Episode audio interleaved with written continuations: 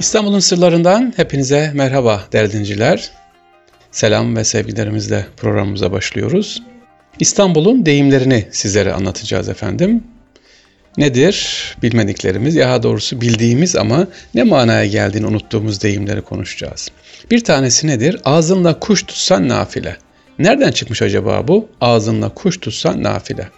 Çok kullanıyoruz bunu.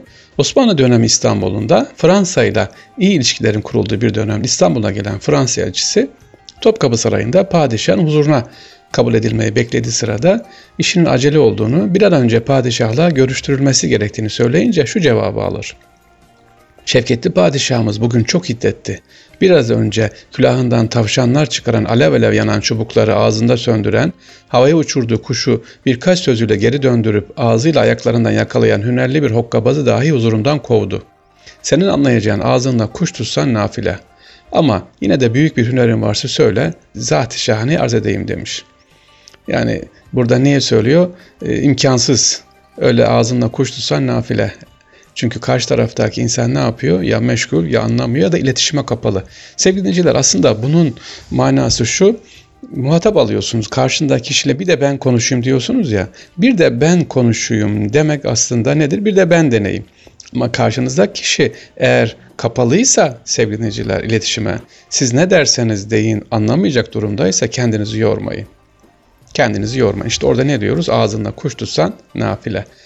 Bir de ateş pahası var. Ateş pahası deyimi nereden çıkmış? Hani pazara çıkıyorsunuz kaç para? 5 lira. Oo ateş pahası. Efendim işin aslı şöyle. Dönemin padişahı Kanuni Süleyman yanındaki mahiyet ile birlikte Halkalı'da ava çıkıyor. Fakat hava birden bozar ve sağanak yağış başlar.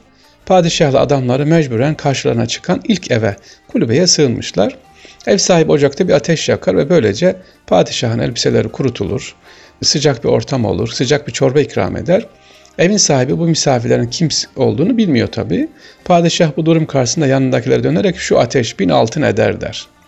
Havanın iyice bozması neticesinde padişah ve adamları geceyi orada geçirmeye karar verirler. Ev sahibi misafirlerin oldukça zengin kişiler olduğunu düşünür ve sabah evden ayrılırken borcunu soran padişaha bin bir altın cevabını verir.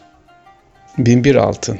Ateşin değerini padişah kendisi biçtiği için konaklamanın aslında bir altın değerinde olduğunu ayrıca belirtir. İşte ateş pahası deyimi de bu olay buradan çıkmış efendim. Anlamamız gereken nedir bu deyimden?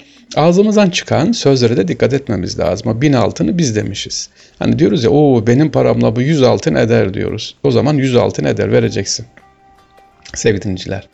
Devam ederiz İstanbul'la ilgili. Başında kavak yeli esmek başında kavak yeli esmek ne demek? Yani sorumsuz, kendi zevkler uğruna iş yapan kişiler için söyleniyor. Bunun aslında şudur. Anadolu ve Rumeli kavakları şiddetli rüzgarları ile meşhurdur. Bugün de öyledir sevgili dinleyiciler. E, oradan geçmek zordur. Onun için zaten orada kavaklar var. Yani e, hem kuleleri var, Anadolu Fener vardır, Anadolu Fener, Rumeli Feneri vardır. Hem de gümrük kapısı, İstanbul'un boğazına giriş kapısı oralar. Ee, çok rüzgarlı olduğu için hatta rüzgarlı İstanbul'un rüzgarı lodosu da meşhurdur. Ee, bu deyim o zaman çıkıyor. Diyor ki başında kavak yerler esmek. Kavak yeli Anadolu ve Rumeli kavağındaki o şiddetli rüzgarlar üzerine söylenmiş. Kişilerin zamanla karakter yapılarının bu tarifteki uyduğu için gençlik döneminde kişiler ne yapar? Düşünmeden böyle asar keser. Hani başka bir deyimimiz daha var ya sevgili bekarlıkta hani karı boşamak kolaydır diye. E, kaba bir tabir ama bu da kullanılıyor. E, işine başına gelmeden gerçekle yüzleşmekten konuşmak, havadan atmak, yüksekten atmak kolay. İstanbul'un deyimlerini anlatıyoruz sevgiliciler. Başka e, güzel deyimlerimiz de var. Bir tanesi de gözden sürmeyi çekmek. Gözden sürmeyi çekmek şu yani göze sürme çekmek değil hanımların kullandığı bir makyaj malzemesi değil. İşin aslı şudur. Kasımpaşa'da bulunan Haliç Tersanesi'nde özel bölmelere göz adı veriliyor. Buralarda saklanan sürme adı verilen özel keresteler var. Zaman zaman marifetli hırsızlar bu göze gidiyor ve gözden e, sürme adı verilen keresteleri, çok kaliteli, değerli keresteleri çalıyorlar sevgili İşte buna gözden sürmeyi çekmek deyimi buradan geliyor. Çok değerli keresteleri sık korunan bir yerden ne yapıyor? Çalınıyor. E, bunun amacı ne? Pek çok durum karşısında kullanılıyor bu deyim temeli. Hırsızlık yapan kimse eli maharetli ma- manasına söyleniyor değerli dinciler. Ha bir de meşhur tabii kapak tadı var. Kapak tadı verdi diyoruz ya.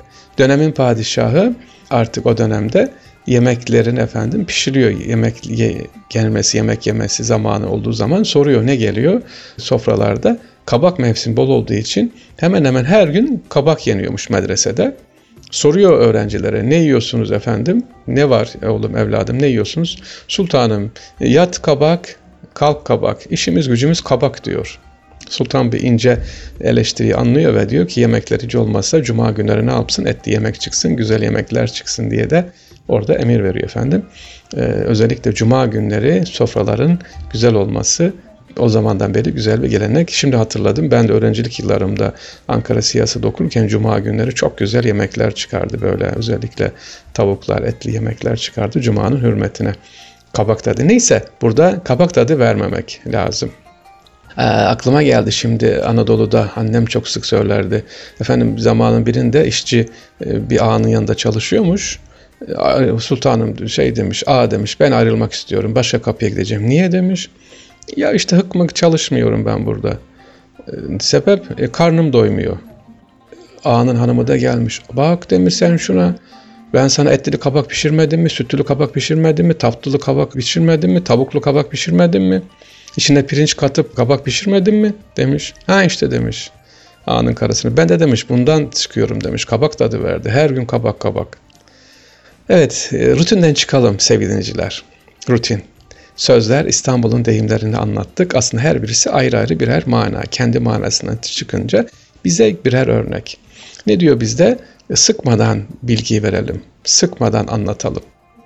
Karşımızdaki kişiye. Bildiğimiz her bilgiyi sevgili dinleyiciler ben bunu biliyorum diyerekten aktarmayalım.